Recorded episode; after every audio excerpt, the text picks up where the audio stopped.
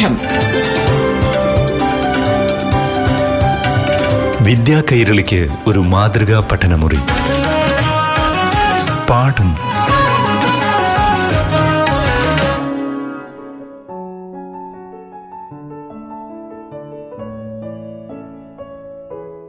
നമസ്കാരം പ്രിയപ്പെട്ട കൂട്ടുകാരെ. പാഠം ക്ലാസ്സിലേക്ക് സ്വാഗതം. ഇന്ന് അഞ്ചാം ക്ലാസ്സിലെ അടിസ്ഥാന ശാസ്ത്ര പാഠമാണ് ആദ്യം.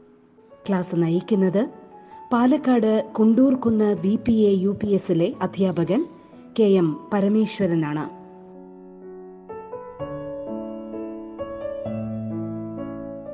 പാഠം ക്ലാസ് മുറിയിൽ കഴിഞ്ഞയാഴ്ച നമ്മൾ ചർച്ച ചെയ്തത് ഭാരതീയരായ ബഹിരാകാശ യാത്രികരെക്കുറിച്ചാണ് രാകേഷ് ശർമ്മ കൽപ്പന ചൗള സുനിത വില്യംസ് സിരിഷ ബാട്ല എന്നിവരെക്കുറിച്ചെല്ലാം നമ്മൾ മനസ്സിലാക്കി.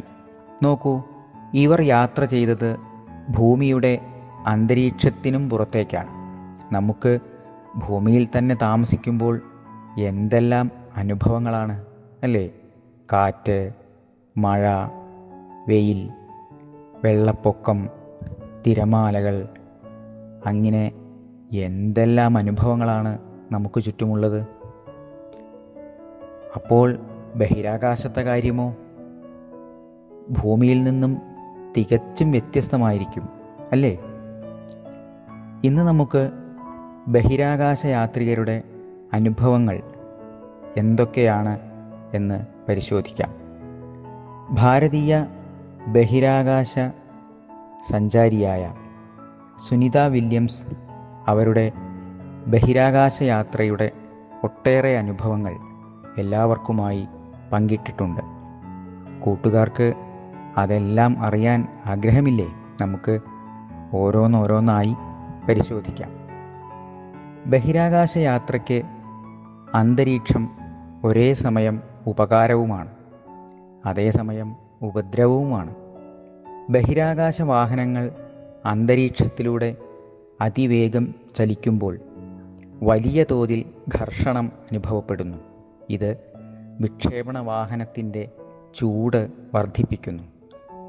പ്രധാനമായും വാഹനത്തിന്റെ വിക്ഷേപണ സമയത്തും തിരിച്ചിറങ്ങുമ്പോഴുമാണ് ഘർഷണം ഒരു വെല്ലുവിളിയായി അനുഭവപ്പെടുന്നത്. ഭൂമിയിലേക്ക് തിരിച്ചിറങ്ങുന്ന വാഹനങ്ങൾ വലിയ പാരച്യൂട്ടുകൾ ഉപയോഗിച്ചാണ് ഇറങ്ങുന്നത്. ബഹിരാകാശം എല്ലാം കൊണ്ടും മനുഷ്യന് വെല്ലുവിളികൾ നിറഞ്ഞതാണ്.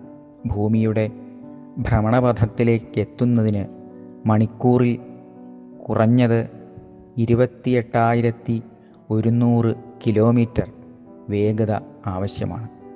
ഇത് സാധാരണ വിമാനങ്ങളുടേതിനേക്കാൾ വളരെ കൂടുതലാണ്. ബഹിരാകാശത്ത് ശൂന്യതയും വികിരണങ്ങളും മറ്റും ഭീഷണികൾ ഉയർത്തുന്നു. ശൂന്യാകാശത്തെ ഗുരുത്വമില്ലായ്മ ശാരീരികമായ ധാരാളം ബുദ്ധിമുട്ടുകളും ഉണ്ടാക്കും. ഇത്തരം ബുദ്ധിമുട്ടുകൾ കാരണം മനുഷ്യന്റെ ബഹിരാകാശ യാത്ര ഭൂമിയുടെ ഭ്രമണപഥത്തിലേക്കും ചന്ദ്രനിലേക്കുമായി പരിമിതപ്പെടുത്തി. മറ്റിടങ്ങളിലേക്ക് മനുഷ്യനില്ലാത്ത ഉപഗ്രഹങ്ങൾ മാത്രമാണ് പര്യവേഷണങ്ങൾക്ക് വേണ്ടി അയക്കാറുള്ളത്. ഇനി നമുക്ക് ബഹിരാകാശത്തെ പരിസ്ഥിതിയെക്കുറിച്ച് അറിയാം. ബഹിരാകാശം തണുത്തതും ഇരുണ്ടതും ശൂന്യവുമാണ്. ബഹിരാകാശത്ത് ശബ്ദം പ്രസരിക്കുന്നില്ല. ഇവിടെ താപവികിരണങ്ങൾ ചിതറിപ്പോകാത്തതിനാൽ ബഹിരാകാശ വാഹനത്തിന്റെ സൂര്യന് അഭിമുഖമായി വരുന്ന ഭാഗത്ത് കനത്ത ചൂട് അനുഭവപ്പെടും. മറുഭാഗത്ത് കനത്ത തണുപ്പും ആയിരിക്കും. വായു സാന്നിധ്യമില്ലാത്തതിനാൽ യാത്രികർ ശ്വസിക്കാനുള്ള വായു പ്രത്യേകം സിലിണ്ടറുകളിൽ കരുതേണ്ടതുണ്ട്. ബഹിരാകാശ നടത്തത്തിനും വാഹനത്തിന്റെ പരിശോധനയ്ക്കും മറ്റുമായി സഞ്ചാരികൾക്ക് വാഹനത്തിന്റെ പുറത്തേക്ക് ഇറങ്ങേണ്ടി വരും. അപ്പോൾ ചൂടിൽ നിന്നും തണുപ്പിൽ നിന്നും രക്ഷ നേടാൻ ബഹിരാകാശ കുപ്പായം അഥവാ സ്പേസ് സ്യൂട്ട് ധരിക്കേണ്ടതുണ്ട്. വളരെ പെട്ടെന്ന് വളരെ കുറഞ്ഞ മർദ്ദത്തിലേക്ക് ചെല്ലുന്നത് നെഞ്ചിന്റെ ഉള്ളിലും പുറത്തുമുള്ള മർദ്ദത്തിന്റെ ഉയർന്ന വ്യത്യാസം ശ്വാസകോശത്തിന്റെ വിണ്ടുകീറലിന് കാരണമാകും. പെട്ടെന്നുള്ള അവമർദ്ദനത്തിൽ മർദ്ദവ്യത്യാസം കുറയ്ക്കാൻ രക്തത്തിലുള്ള ഓക്സിജൻ ശ്വാസകോശത്തിലേക്കു തന്നെ തിരിച്ചു പോകും. ഇത്തരത്തിലുള്ള ഓക്സിജൻ ഇല്ലാത്ത രക്തം തലച്ചോറിലെത്തിയാൽ മനുഷ്യരുടെയും മറ്റു ജീവികളുടെയും സ്വബോധം സെക്കൻഡുകൾക്കകം നഷ്ടപ്പെടുകയും മിനിറ്റുകൾക്കകം മരണപ്പെടുകയും ചെയ്യും.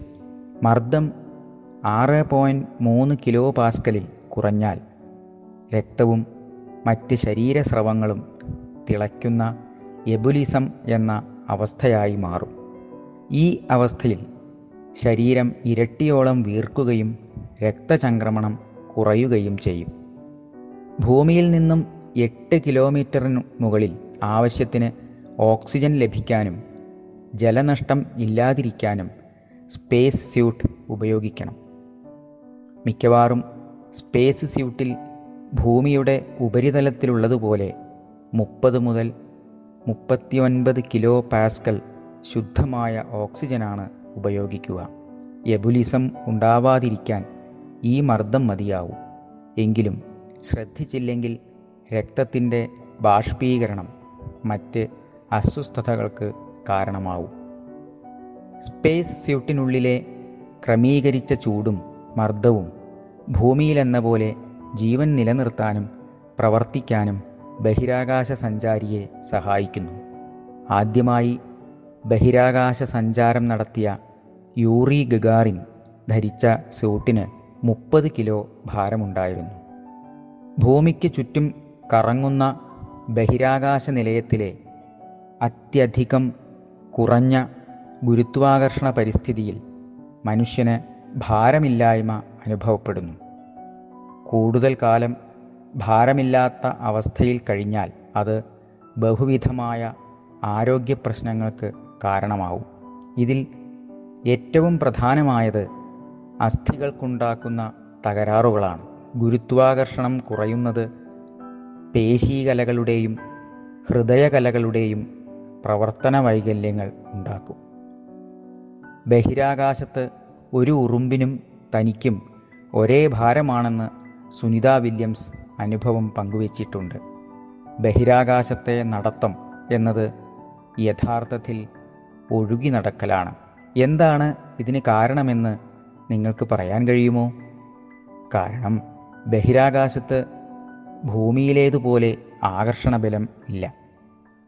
ബഹിരാകാശ സഞ്ചാരികൾക്ക് ഭൂമിയിലേതുപോലെ വെള്ളം കുടിക്കാനോ ആഹാരം കഴിക്കാനോ ഉറങ്ങാനോ ഒന്നും കഴിയില്ല. ഇതിന് കാരണവും ആകർഷണബലമില്ല എന്നതുതന്നെയാണ് ഒരു കവിൾ വെള്ളം കുടിക്കണമെങ്കിൽ ഭൂമിയിൽ കനമുള്ള ഒരു വസ്തു ബലമായി വിഴുങ്ങുന്ന പോലെയാണ് അനുഭവപ്പെടുക. അതുപോലെ ബഹിരാകാശത്ത് എങ്ങനെയാണ് കുളിക്കുക എന്ന് ആലോചിച്ചിട്ടുണ്ടോ? ബഹിരാകാശത്ത് കുളിക്കുവാനേ സാധ്യമല്ല. വെള്ളം നനച്ച സ്പോഞ്ച് കൊണ്ട് ദേഹം തുടയ്ക്കുക മാത്രമാണ് ബഹിരാകാശത്തെ കുളി. ഇനി ബഹിരാകാശത്തെ ഉറക്കമോ? ആകർഷണ ബലമില്ലാത്തതിനാൽ എല്ലാ വസ്തുക്കളും ഒഴുകി നടക്കുന്ന നിലയിലായിരിക്കും എന്നതിനാൽ കട്ടിലിലോ കിടക്കയിലോ ഉള്ള ഉറക്കം ബഹിരാകാശത്ത് സാധ്യമല്ല. ബഹിരാകാശ വാഹനത്തിന്റെ വശത്ത് ഉറപ്പിച്ച അറയിലേക്ക് കയറി സ്വയം അതിന്റെ സിബ് നീക്കി അതിന്റെ ഉള്ളിലാണ് സഞ്ചാരികളുടെ ഉറക്കം. പാഠം. വിദ്യാ കൈരളിക്ക് ഒരു മാതൃകാ പഠനമുറി. പാഠം ഒരിടവേളയ്ക്ക് ശേഷം തുടരും.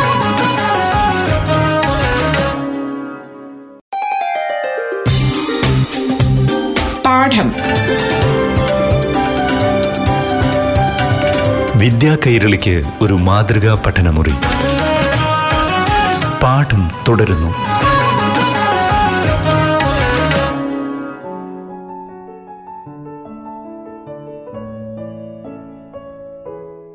ഭൂമിയിൽ പകൽ സമയത്ത് സൂര്യന്റെ പ്രകാശത്താൽ നമുക്ക് നക്ഷത്രങ്ങളെ കാണാൻ കഴിയില്ല. എന്നാൽ വായുവിന്റെ സാന്നിധ്യമില്ലാത്തതിനാൽ ബഹിരാകാശം എപ്പോഴും ഇരുണ്ടതായിരിക്കും. അതിനാൽ നമുക്ക് എല്ലായ്പ്പോഴും നക്ഷത്രങ്ങളെ കാണാൻ കഴിയും. രാകേഷ് ശർമ്മ ആദ്യമായി ബഹിരാകാശത്തെത്തിയപ്പോൾ പ്രധാനമന്ത്രി ഇന്ദിരാഗാന്ധി അവിടെ നിന്ന് നോക്കുമ്പോൾ ഇന്ത്യ എങ്ങനെയുണ്ടെന്ന് ചോദിക്കുകയുണ്ടായി. അല്ലാമ ഇക്ബാലിന്റെ കവിതാശകലമായ സാരേ ജഹാംസേ അച്ഛ സർവലോകങ്ങളിൽ വെച്ച് ഏറ്റവും നല്ലത് എന്നാണ് രാകേഷ് ശർമ്മ മറുപടി പറഞ്ഞത്. എല്ലാ ബഹിരാകാശ പര്യവേഷകരും ആദ്യം ചെയ്യുന്ന കാര്യങ്ങളിലൊന്നാണിത്. ഭൂമിയിലേക്ക് നോക്കി സ്വന്തം രാജ്യം തിരയുക എന്നത്.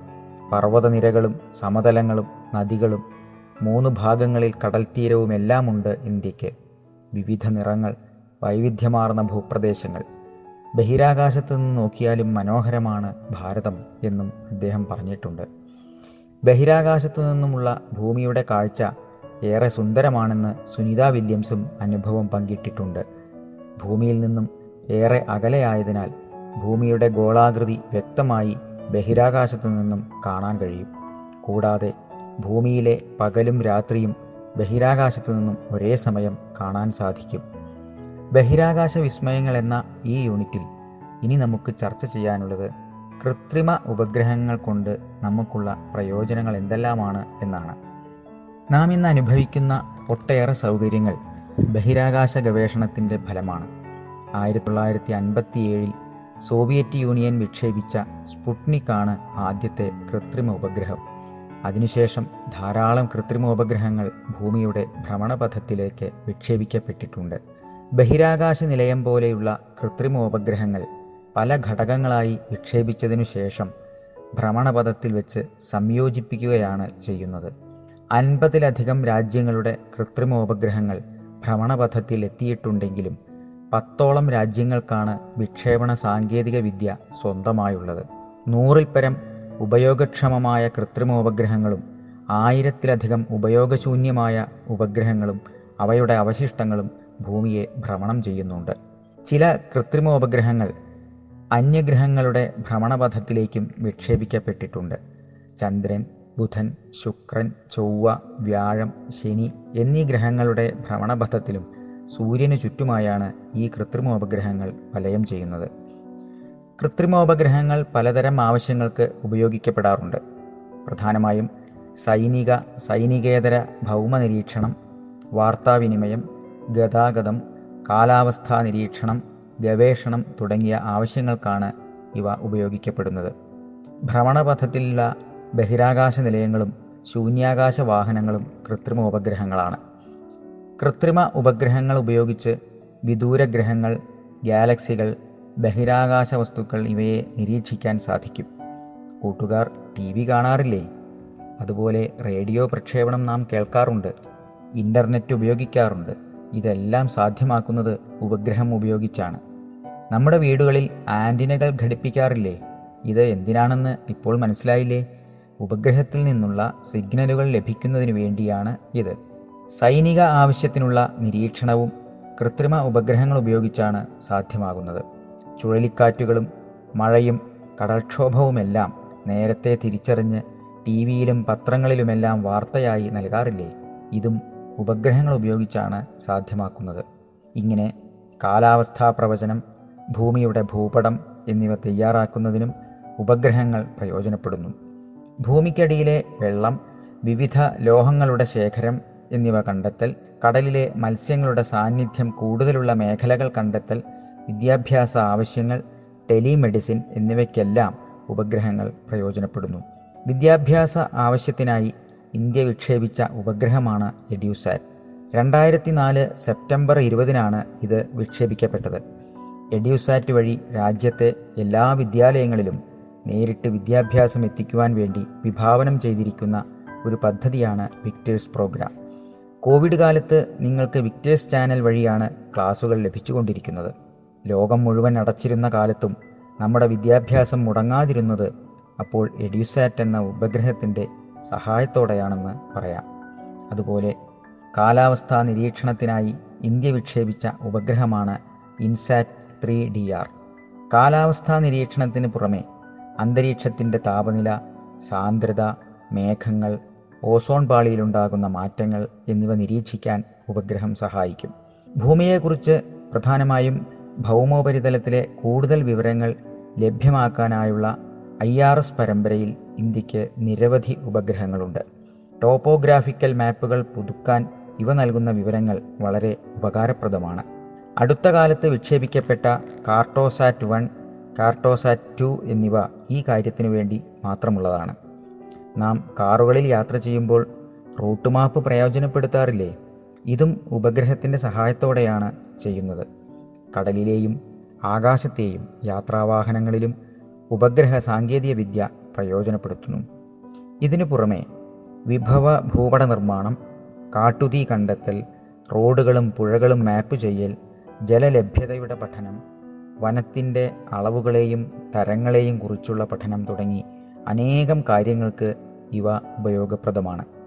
ബഹിരാകാശത്തു നിന്നും ഇനി നമുക്ക് ഇന്ത്യയുടെ ബഹിരാകാശ ഗവേഷണ പദ്ധതികളെക്കുറിച്ച് അറിയാം. ഇന്ത്യയുടെ ബഹിരാകാശ ഗവേഷണ സ്ഥാപനമായ ഐ എസ് ആർ കുറിച്ച് നാം കഴിഞ്ഞ ക്ലാസ്സിൽ ചർച്ച ചെയ്തിരുന്നു. ആദ്യ പരീക്ഷണ വാർത്താവിനിമയ ഉപഗ്രഹം ആപ്പിൾ ആയിരത്തി തൊള്ളായിരത്തി എൺപത്തി ഒന്ന് ജൂൺ പത്തൊമ്പതിന് വിക്ഷേപിച്ചു. ഇൻസാറ്റ് എ യു ആയിരത്തി തൊള്ളായിരത്തി എൺപത്തി രണ്ട് ഏപ്രിൽ പത്തിന് വിക്ഷേപിച്ച് ഇൻസാറ്റ് പരമ്പരയ്ക്ക് തുടക്കമിട്ടു. രണ്ടായിരത്തി നാലിൽ ജി എസ് എൽ വി വിജയകരമായി വിക്ഷേപിച്ചു. ഇന്ത്യയുടെ ആദ്യ ചന്ദ്രയാത്ര പേടകമാണ് ചന്ദ്രയാൻ ഒന്ന്. ചന്ദ്ര പര്യവേഷണങ്ങൾക്കായി ഇന്ത്യൻ ബഹിരാകാശ ഗവേഷണ സ്ഥാപനമായ ഐ എസ് ആർ ഒ രണ്ടായിരത്തിയെട്ട് ഒക്ടോബർ ഇരുപത്തിരണ്ടിന് ചന്ദ്രനിലേക്ക് അയച്ച യാത്രികരില്ലാത്ത യാന്ത്രിക പേടകമാണ് ചാന്ദ്രയാൻ ഒന്ന്. ചന്ദ്രന്റെ ഉപരിതലത്തിലെ രാസമൂലക ഭൗമശാസ്ത്രപരമായ പ്രത്യേകതകളെ വളരെ കൃത്യതയിൽ പഠിക്കുക ചന്ദ്രനിലെ വിവിധ ശിലാഘടകങ്ങൾ തമ്മിലുള്ള ബന്ധത്തെക്കുറിച്ച് വിവരങ്ങൾ ശേഖരിക്കുക എന്നിവയെല്ലാം ചാന്ദ്രയാൻ ഒന്നിന്റെ ലക്ഷ്യമായിരുന്നു.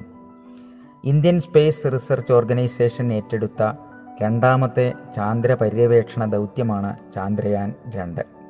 റോബോട്ടുകൾ കൂടി ഉൾപ്പെടുന്ന ഈ ദൗത്യത്തിന്റെ ചെലവ് തൊള്ളായിരത്തി എഴുപത്തിയെട്ട് കോടി രൂപയാണ്.